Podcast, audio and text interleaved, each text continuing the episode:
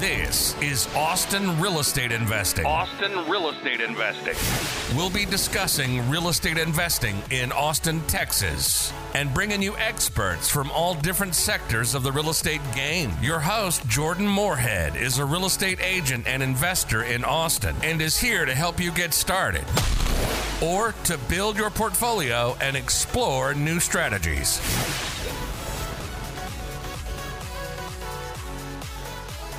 Hi, this is Jordan Moorhead, and this is the Austin Real Estate Investing Podcast. Today we have Victor Steffen on, and he's going to tell us all about what he's up to investing in real estate in Central Texas, and also what he's up to as an agent. And I know Victor's kind of all over Texas as an agent too, so he's going to have some unique perspectives to what's going on in the market here right now. Hey, Victor, how are you? I'm doing awesome, Jordan. Thanks for having me on your show. Absolutely. And thank you so much for coming on. I know you're local here in Austin. So first thing I want to get out of the way here is, what's your favorite restaurant in the Austin area? Awesome. There's so many, but my wife and I were actually going out to dinner at Tillery Kitchen right off of East Cesar Chavez. It's right on Tillery Street, and they were closed. It was like a Monday, and we stumbled upon Llama Kid. Have you been there yet? Llama Kid off of Cesar Chavez. So phenomenal. It's a brick and mortar, but best food I've ever had anywhere. It's insane. Is it spelled just Llama Kid? LLAMA? Llama Kid. The animal and the little person. Yes. I'm gonna try it out, man. That's not heard of that. Yeah, get yourself an amaretto sour. They have got some excellent drinks over there, and the food is like to die for. There's so many good restaurants. I mean, I feel like every week we try something new, and we try to go somewhere new. Yeah, at least every other week, and there's just the endless amount of great restaurants to try. So it's a lot of fun. You know, I feel a little bit spoiled because, like, I grew up in this tiny little town in Pennsylvania, and you know, maybe there was like one decent restaurant where you could go, like, you know, that you always went to after like a graduation or to celebrate somebody's like baptism, whatever it was.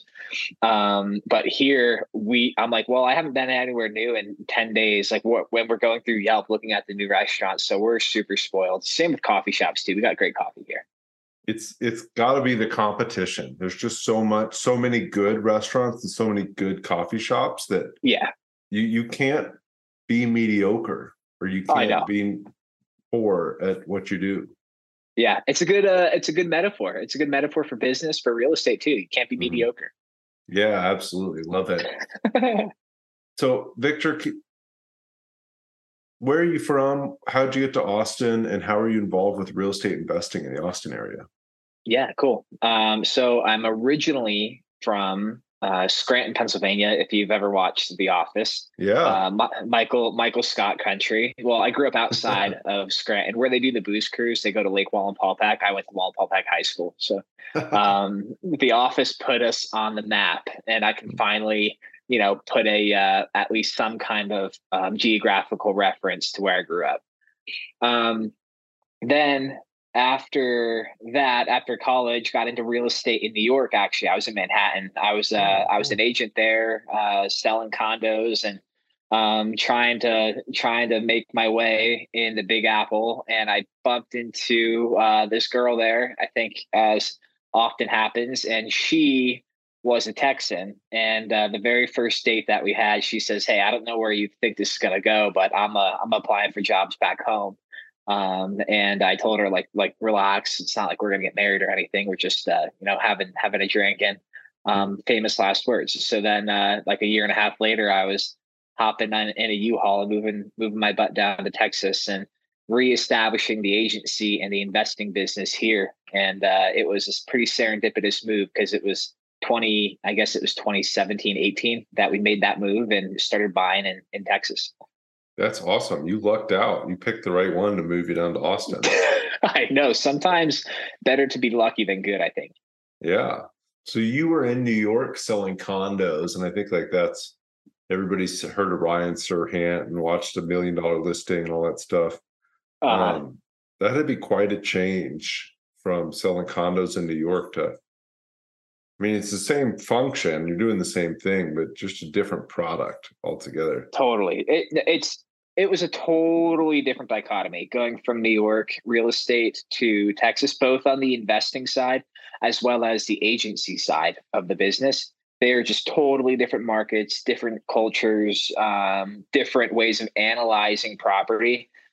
So yeah, very, very, very different markets. But at the end of the day, I'm much more bullish on the Texas market than the New York market, both in terms of agency and investing. Oh, yeah. I saw an article the other day that said by 2100, and I know that sounds a really long ways off, but this is just where they think it's going. By 2100, they think Dallas is going to be the largest city in the United States, bigger than New York. They think Houston's going to be number 2, and they think Austin's going to be number 3. Oh, my goodness. By 2100, which is a long way away. What's that, 77 years from now? You know, it's a long way in terms of, like, I think our perspective. Like, yeah, we're not going to be alive, probably. Yeah, our selfish, singular perspective. But, you know, generationally, no. And if, like, you're in any kind of position where you're trying to create some kind of generational wealth and, like, change, you know, just the disposition of a family, it's not far at all. Yeah. Yeah. I mean, that's exactly right. Like this guy said, hey, this is for buy and hold. This is great for buy and hold real estate. Yeah, it's on Dallas Culture Map. So dallas.culturemap.com. DFW biggest population by 2100. That's pretty cool. I know it's supposed to overtake Chicago by 2027, which is right around the corner. So that'll be pretty interesting to see. They'll probably have 1/10 of the population of Chicago coming down from Chicago. Yeah, I know. Just looking at the distributions of people coming across the country. Yeah, that's awesome. So I know you moved to Austin because of a girl. What got you interested in real estate investing in Austin? Well, I had, you know, like a lot of us, you come through listening to the BiggerPockets podcasts and you hear the house hacking phrase. And I had always heard that. And that's what I was doing in New York. Outside of New York, I couldn't buy anything in Manhattan. So I got into a duplex in outside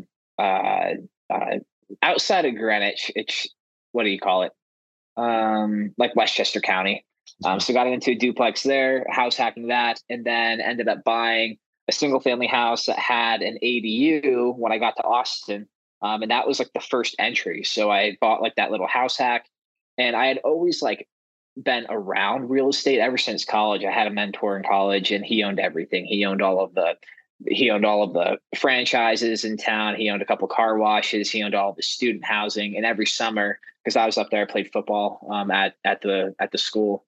Every summer I'd be up there doing like the workouts and stuff. And I would just help them manage the properties. So we'd have maybe 150 units and I just knock on the doors once a month because everything was rented out by the month during the off season when all the students are off campus, knock on all the doors, collect all the rents. And I'd meet with this guy and we'd sit down and have a stack of cash and checks about 2.5-3 inches thick. And we just chop it up and talk about business and real estate and what he had going on. And that was kind of the bug. And since then, I've just been consuming content, podcasts, books, all that kind of stuff. And house hack is the lowest barrier to entry, I think. So that was the start. That's awesome. So you house hacked in New York. And how far, I have not a great grasp on the geography of the New York metro area. Yeah. How far is Westchester from like the East Village or the Lower East Side? Yeah, so I was in Port Chester, New York. Port Chester is probably, if you take the Metro North, which is the train, you take the Metro North, you're about 40 minutes from Grand Central Station. Oh, wow. That's not bad at all. And you always hear people say, hey, there's no way you can house hack anywhere in New York. 40 minutes feels like a normal commute in New York. Very, very normal commute. It made it tough because you've got to like, you know, do the train schedule in order to meet up with a buddy. And if you've got a buddy in the East Village, you've got to like hop on the train and go to Grand Central and then get on a subway. And, you know, it can be cumbersome and it can turn into a 90-minute ordeal to get from Port Chester to, you know, somebody's like happy hour, which it's not the New York experience that most people want. They want to be able to walk down their walk up and go out to like a really happening place. But I did that for a year and a half and decided I wanted to build some wealth instead of continuing to pay $3,000 a month in rent. Hey guys, this is Jordan Moorhead here. And I wanted to ask if you could do a huge favor for me. If you could go leave a review for this podcast wherever you're listening to it, that would really help me get this into the hands of other people that are interested in information about Austin real estate investing, and I'd be able to help more people. Thanks, guys. Yeah, pay $1,500, $2,000 for a room. Yeah, exactly. Like, that's nuts. And so that's so many people in New York saying like, hey, I can't stay in New York. I can't possibly continue to pay $3,000 a month in rent. You can tell them like, hey, move 40 minutes out. Yep. And you can get a house hack. That's awesome. Nothing wrong with that. So your first house hack here in Austin, I want to say it was in East Austin, right? No, it was up by the Domain. It was it was Quail Creek area. Yeah, love that. There's all those quail streets up there. Yeah, Gamble Quail, Mountain Quail, Redbird Quail. Yeah, all that stuff. Yeah. So you said that was a single family with an ADU. And what'd you do with the? Where did you live, and what'd you do with the property? Yeah, I lived in the main bedroom, actually. So like the master bedroom, I took that one and I rented out the rest of it. I rented it out by the room while I was living there. And then when I moved out, I rented out each individual unit separately. Okay, that's awesome. And what have been your real estate strategies other than that house hack, which I'm a huge believer in house hack too? Yeah, I know you're a big proponent of the house hack game. I think it's a no-brainer, low barrier to entry, debt pay down, you get the appreciation potential of the asset, all of those things. But other strategies, specifically in Texas, we did a lot of rent by the room investing. So bought a big house in Pflugerville that had 6 bedrooms and 4,000 square feet and rent out each one of those bedrooms. That was an excellent deal for us. Still have it. Did a couple of single family houses in South Austin, just like long-term style rentals, and then ended up getting into the San Antonio market, which I really like and I'm really bullish on, and bought a couple of quadplexes and single family houses and Converse and Mankey Park and Tobin Hill. And what I've really been liking is doing a midterm rental strategy in those quadplexes, because I could pull $1,800 a month for a midterm rental, and we've got 12 units down there, 3 quadplexes, 12 units between Tobin Hill and Mankey Park, 100% occupancy, and pulling in $1,850 to $2,100 a door. So awesome. Numbers on those ones have been excellent, especially when you look at cash yield in San Antonio versus Austin. The past couple of years, we've been a little bit more lenient toward to our friendly neighbors to the south rather than investing domestically here in Austin.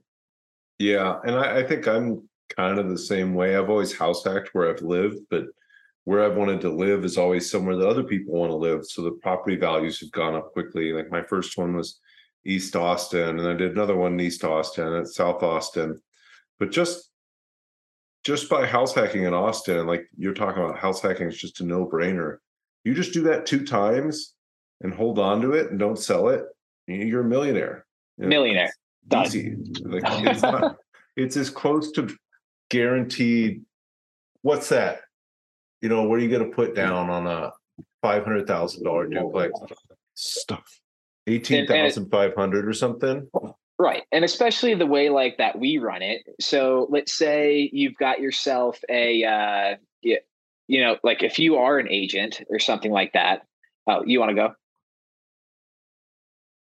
Yeah. So starting off, you buy a duplex for $500,000 in Austin, you're going to be down maybe $18,500 to get into it with an FHA loan. That's all you got to do.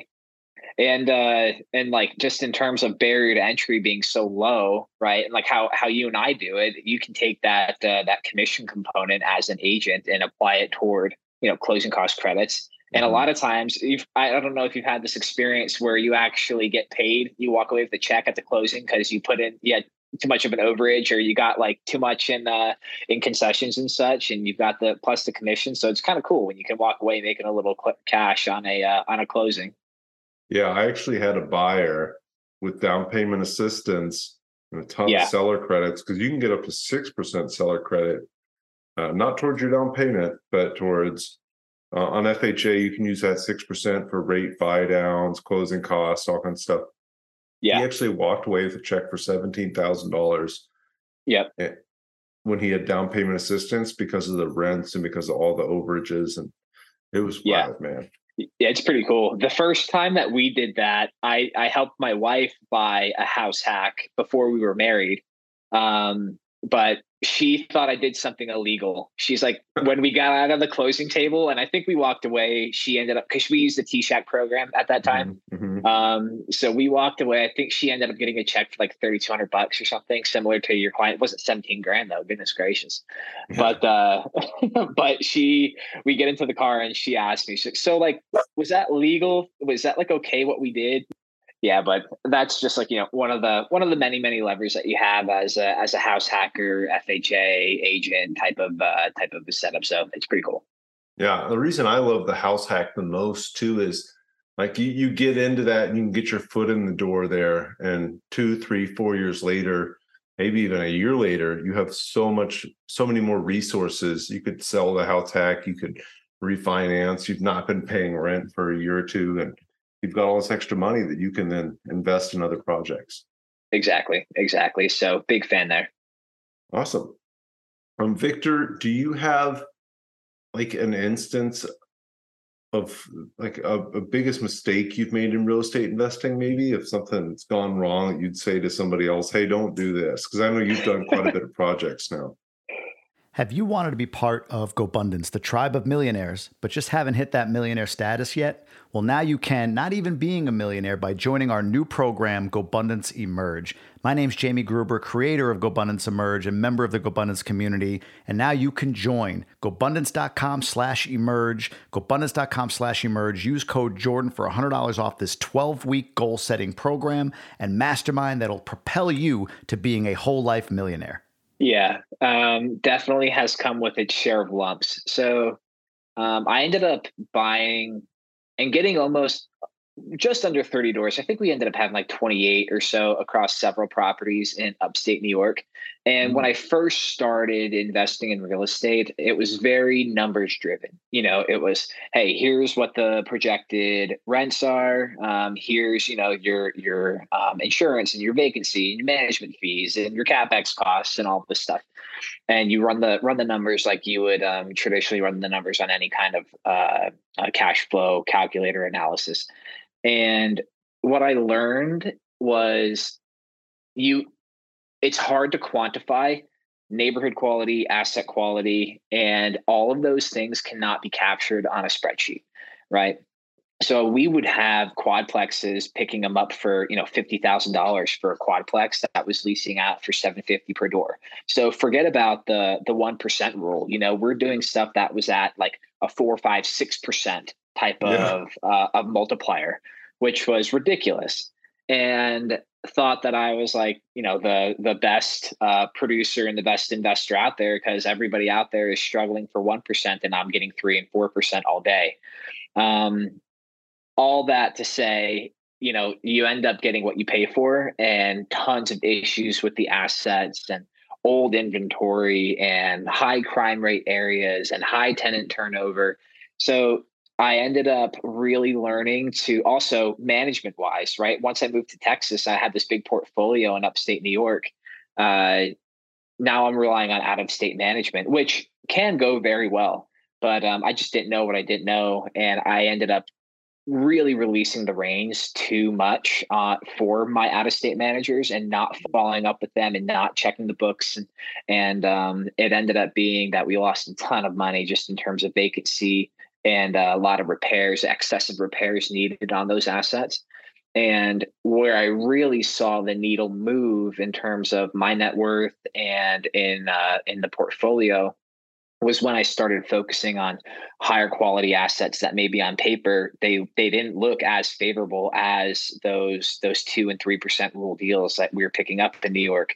But in reality, you know, a 0% cash on cash return in Austin, it crushes that $75,000 quadplex that's leased out, that's pulling in $2,000 a month on paper, crushes it. And that's something that I've routinely had to try and communicate to clients, to other investors, that, hey, just, it's not all it's cracked up to be. When you look at a COC, a cash on cash return of 10%, there's usually an inverse relationship between cash on cash and asset and neighborhood quality.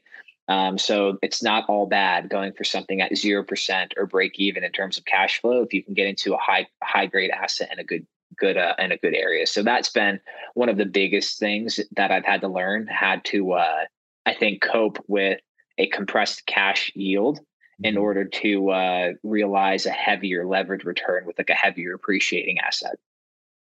Yeah, actually, the only person I know who's managed like very low end properties that are high cash on cash returns ended up building a property management company around it.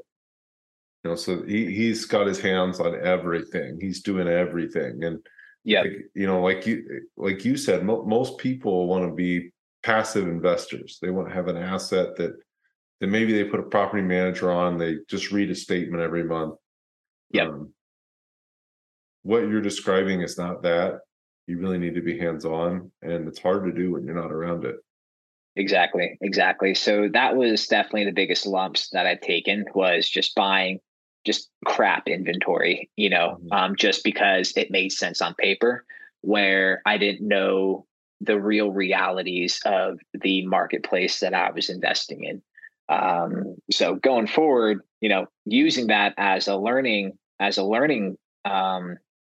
lesson, and really helping that to inform, like, okay, when I go and I buy stuff now, it's much more neighborhood and asset quality focused than it is cash on cash return and only looking at what my calculators say. Were those, you said they were older. How old were those homes?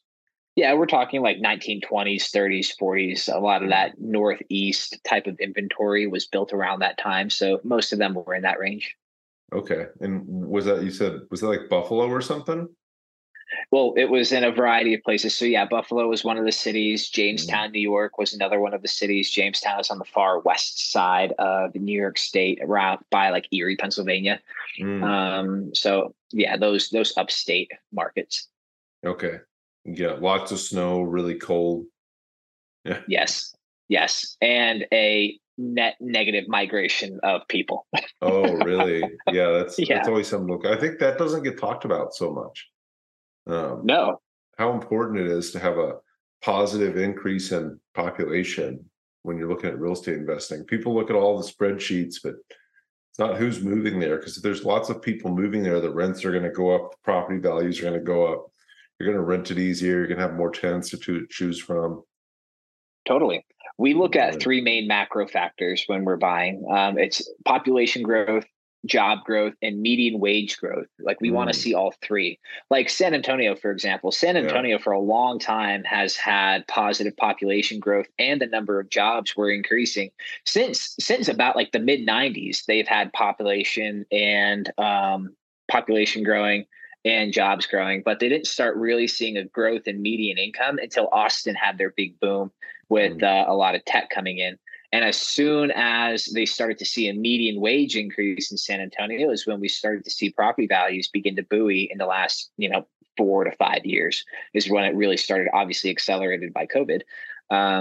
But that's been like a new phenomenon for San Antonio, which is why I think we're seeing more aggressive acceleration of values in San Antonio right now, because you've got the trifecta. Yeah, absolutely. Yeah, it feels like San Antonio feels like it's poised to have a tremendous amount of growth in the near future, because there's things have gotten so expensive here, and a lot of people are saying, "Hey, I want to stay in this area." Where do you go? Yep. San Antonio sounds pretty good. Yeah, we hear it all the time. It's like, hey, like we couldn't really find anything. But what do you think about San Antonio? I have that conversation at least once a day. Yeah, good problem to have. Yeah, for sure.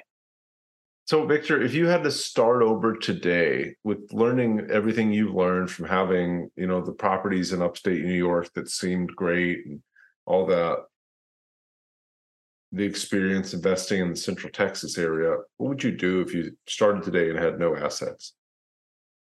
today, if I had no assets starting over, I would be more focused on one. Here's what I wouldn't change. I would not change the house hack and jumping in and learning how to, one, just like get comfortable talking about larger numbers, you know, buying a $350,000, a $500,000, a $700,000 asset feels really scary when you haven't bought anything like that before. When you have, like, you don't even know, like, am I allowed to wire $20,000 to a bank? Is that something I can do? You know? So I think logistically, it feels really good to knock down those barriers early. And I would definitely do that. I wouldn't change that for anything. What I would do is, instead of trying to generate such heavy cash yield in the beginning, because at the end of the day, like we're young, we're in prime working years. I don't want to retire. I enjoy working. I enjoy hustling. And really that heavy cash flow is probably like a sunset type of a plan. You know, when you really want to achieve that freedom of expression, I would focus more heavily on heavier growth areas, you know, the Carolinas and Texas and Florida and Nevada and a lot of these really high growth markets, and more of an appreciation play because I've seen what it does to accelerate and multiply capital. It's like trading on margin, but instead of only getting 50% from Merrill Lynch to go and buy stocks on margin, you can buy at 80% leverage, which is kind of crazy. Better with house hacks, you can get 96.5% leverage. Exactly. Yeah. Right. So I definitely have more of a perspective in terms of like the long-term growth of the asset rather than relying so much on heavy day one cash flow. Also, I would look at more aggressive income generation opportunities, like creating more businesses, right? Or using the real estate that I purchase as a business. For example, we've had more cash generated from, like, for example, I bought 185 acres and with a couple of barns on it and a big, beautiful house in Pennsylvania, and turned it into a wedding venue. Wow. And on paper, right, if you look at the cash on cash return of renting out this farmhouse in Pennsylvania, it's like, no, you would never touch that piece of property. But because it had the appropriate zoning and because it had good proximity to a couple of major metros, use as a wedding venue made total sense. So that's a way that we're able to purchase an asset and establish a business that then pays down the note, plus throws off a ton of extra cash flow. So I would look at more of like a business element to each piece of real estate that I purchase rather than just taking it at face value for a rental property. So stuff like, you know, short-term rental strategies, like in San Antonio, you can take one of the units in a duplex or a quad and do a short-term rental. So those short-term rentals that we have in San Antonio have been generating excellent cash flow, and we're still in a good A-grade asset. And then the wedding venue business, for example, you know, it throws off $40,000 a month, and you only need and total cash outlay is about $14,000 in terms of OpEx and pity payments. So more stuff like that leverages real estate as the backbone of a business enterprise rather than just using it at face value, like I said, for another rental property. Nice. That's awesome. And I think that's a lot of people are finding that.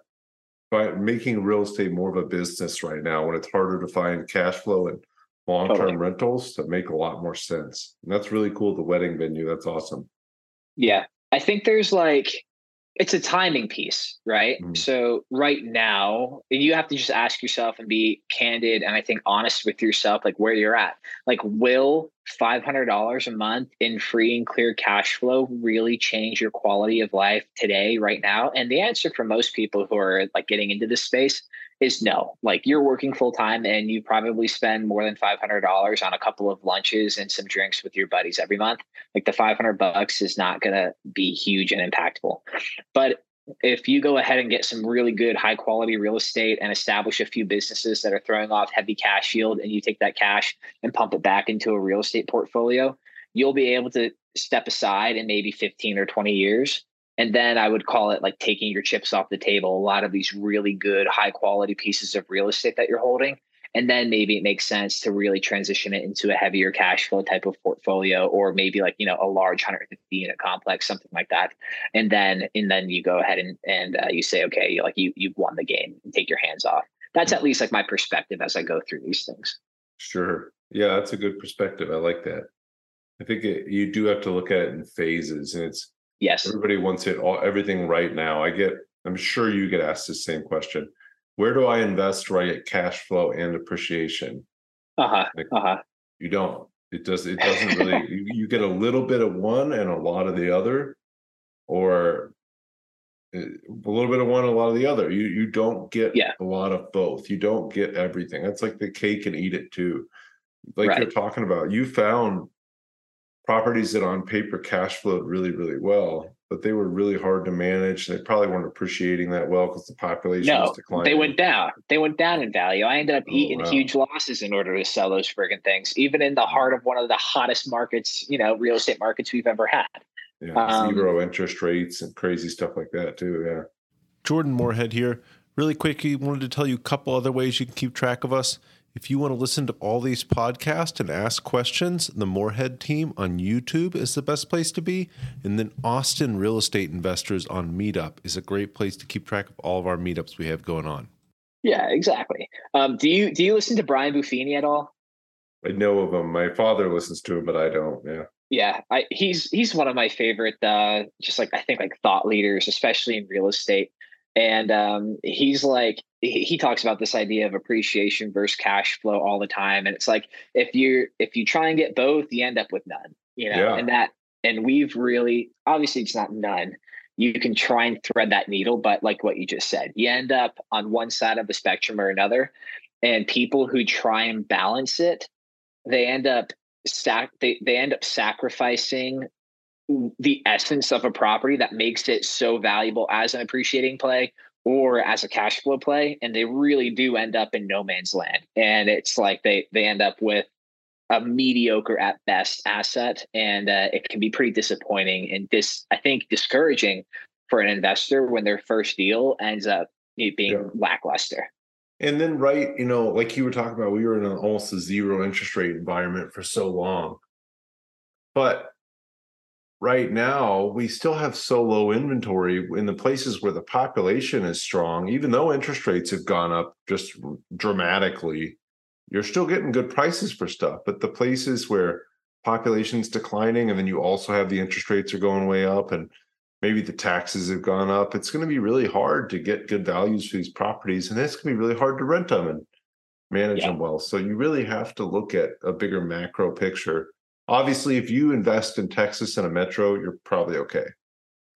Yeah. But it's like when you look at the number of buyers on the sidelines right now in Texas in particular, every time we've had like a flinch of interest rates coming down, it's been like a wave of buyers coming back in and like clamoring for real estate. So it's interesting that we've had that values have stayed as high as they have, even with rates, touching 8% in a lot of ways. It's kind of crazy. And I think that just speaks to the strength of the market that we're in. And I know it's not like this across the entire country. A lot of the country is seeing a really big contraction off of their median sale prices. But we haven't seen that big of a move across like DFW, Austin, San Antonio, Houston. It's been relatively neutral movement for the past probably 4 to 5 months. Yeah, it's certainly gotten. It seems to stabilize, and like we're going in the right direction now. Yeah. Awesome. So, Victor, you've done a lot, and it sounds like you've gotten into all sorts of different things that I had no idea you were in, like wedding venues and midterm rentals in San Antonio. What's next for you? What are your long-term goals, and what's your vision for real estate investing for yourself? Getting close to like that vision, I think that I've been working on for a couple of years now. What I really wanted was $100,000 a month in gross income from free and clear property. That means that I'd probably end up netting, $65,000 a month from all of those pieces of real estate. And I don't fully know what's next, because I feel like what we've been trying to do, my wife and I, has just been like, let's lock in a certain standard of life, and then eliminate risk, meaning pay down debt and just like lock it in so it can't be taken away. And then I can just do my crazy business ideas. Like if I want to start a food truck franchise or something, I can do those things. without jeopardizing the standard of life that we've already kind of like, you know, locked in. So next for us is really just continuing to build the mid and short-term rental multifamily. I call it a utilitarian style short-term rental model. So instead of like a vacation or a destination stay, it's more of a, it's more like people are renting these places because they have to be in town for a certain reason rather than like they want to be there for a bachelorette party or a wedding, whatever it is. And we've done really, really well focusing on that type of asset. So build that up to about 30 doors, all utilitarian, made in short-term rentals, work to pay them off, get the wedding venue property paid off, get maybe a forever home by my in-laws paid off, and a good school system. We just have a little baby. He's a month old. So, congrats. Yeah, thank you. So hopefully get into a decent school system with a good football team, and I can live vicariously through my son. There you go. But I think that's about it. I think we've got a pretty clear vision about where we're going, continue to do what we're doing. And it's nice when you don't have large deviations in your goals anymore. And I think that only happens because, you know, you work at your goals for a long time. And you notice that the plan that you have starts to change less and less and less, and until it becomes like calcified in your mind. Like, this is the direction that we're going, and we're going to hit it. And then once we hit it, maybe then I'll look up and decide what to do next. Yeah, no, it's good to know what you want. I think it helps so much. Totally. It's very easy to make decisions when when you know exactly what it is that you're going for. When you're clear. I think the best example of that is Arnold Schwarzenegger. He talks all about his vision. He's always had a vision. He has a documentary on Netflix. I just watched it. So good. Yeah, really good. Yeah, really he talks good. All about like, hey, I could see what I wanted and I just knew where I was going. You know, you don't have a question in your head. This is what I'm doing. Yep. Yep. It makes it easy to say yes to deals too. I don't know how you feel, but if it's the right deal now, when it comes through, it's almost like you don't even really have to dig in too deep. You kind of like see the numbers, you see location, you see price, and you just know it's like, okay, this is one that we're going for. I can go up to this price approximately. If I get it below that, it's a win, pull the trigger. And it takes very little mental bandwidth to do those deals anymore. Oh yeah. No, we have a very specific criteria for deals we buy in an area that I buy property in. And we know if we can get it in between this price range, that it's going to need, that we know how much the work is going to cost, that it's going to need. Yep. And we know it's going to be worth after we're done with it and what it will rent for. So it's like a 2-second thought process. Exactly. This works. It's pretty cool. Yeah. Do you ever find yourself getting impatient with other people who don't make decisions in 2 seconds? Yes, but I understand. And I don't end up in that situation so much anymore. Yeah. I've told a lot of people like, hey, I would buy this deal. This deal makes sense. And, you know, if they don't understand it, it's okay. And I understand being new. I probably don't work with buyers enough anymore to come into that situation so much. Yeah. A lot of the sellers I work with too are very sophisticated. And it's like, hey, this is what we want. This is our bottom line. It's all numbers based. They have their numbers in their head. Yeah. So I understand, and I've definitely dealt with it. I think as far as being a person that ends up in that situation, I've passed up on way too many that were so close. I think you should just, if it makes sense, one of the most successful real estate investors I know says, I just tie it up. If it even sort of makes sense, I just tie it up. Then I figure it out. I figure out the granular pieces of it. Right. Right. I find myself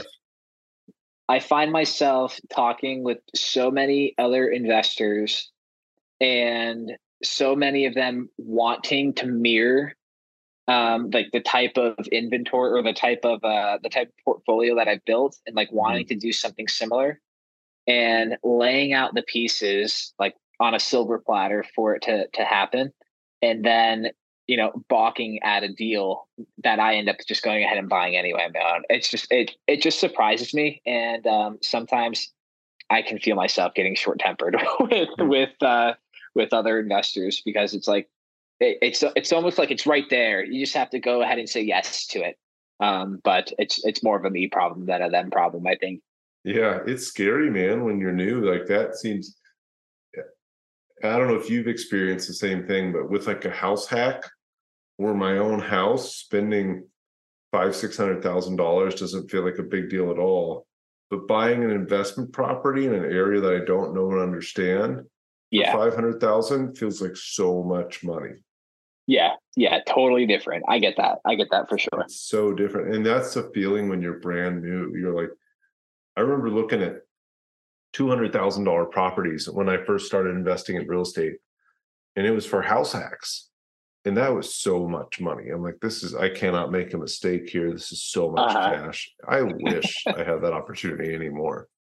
I remember like my very first deal was a 6-unit in Pennsylvania that I bought seller financed. It was a pretty sweet little property. I bought it for $90,000.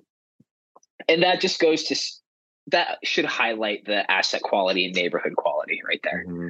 But, I remember asking for all the books say I have to get the T12 and I have to get the rent rolls and I have to do all this due diligence. I remember asking repeatedly for all these documents.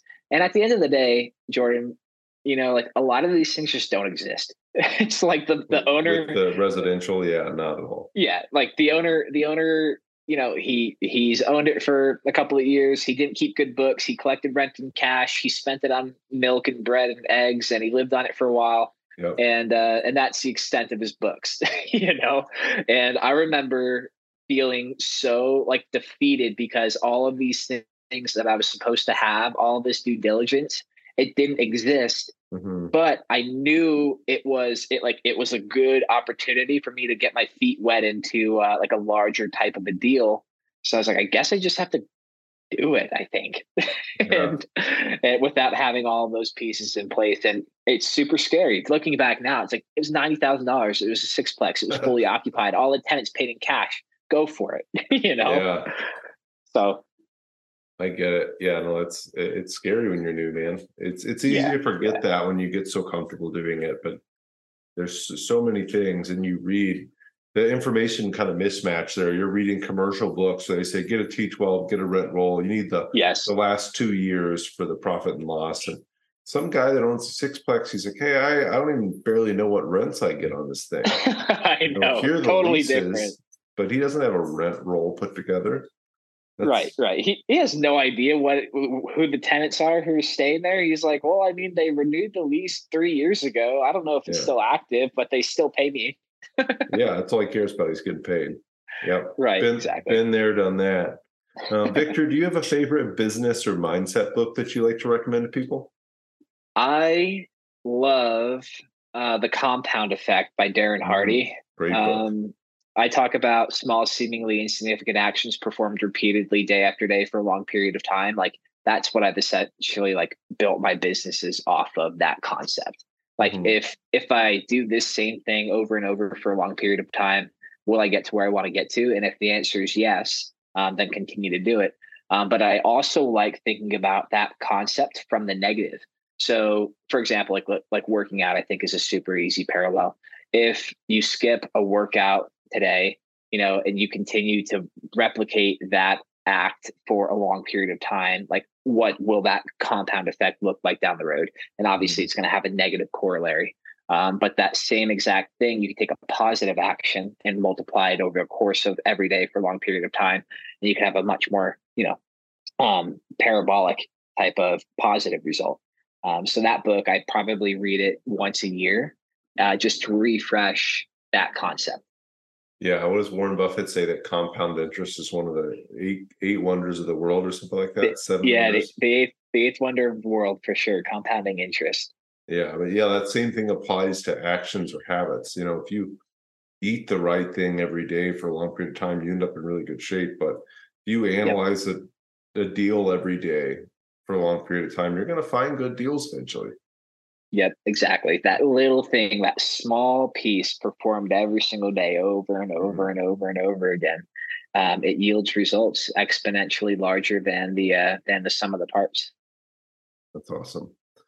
Victor, what's the best way for people to get a hold of you or follow you? Easiest way is my website, victorsteffen.com, victorsteffen.com. Right. That's awesome. Do you have an Instagram handle either? I think it, yeah, there's like the Instagram and the TikToks and the Facebook, all that stuff is out there. It's all just at Victor Steffen. Cool. Well, Victor, it's been great having you on. I really appreciated this. I know we haven't seen each other here in a little while, but I'm sure we'll run into each other around town at various investing meetups and things like that. Yeah, for sure. I've been outside of the meetup circuit for a while with Baby and several deals in the pipeline, but we'll get out there. I think last time we saw each other, you were hosting one over at Central Machine Works. So yeah, we'll see you again for sure. Absolutely. Well, cool. Make sure to follow, go to victorsteffen.com, follow at Victor Steffen on Instagram, and make sure you follow at Jordan Moorhead on Instagram here too. Thanks guys. Thanks Victor. Good to see you. Thanks, Jordan. All right, man. I'll see you soon. Yep. Talk to you soon.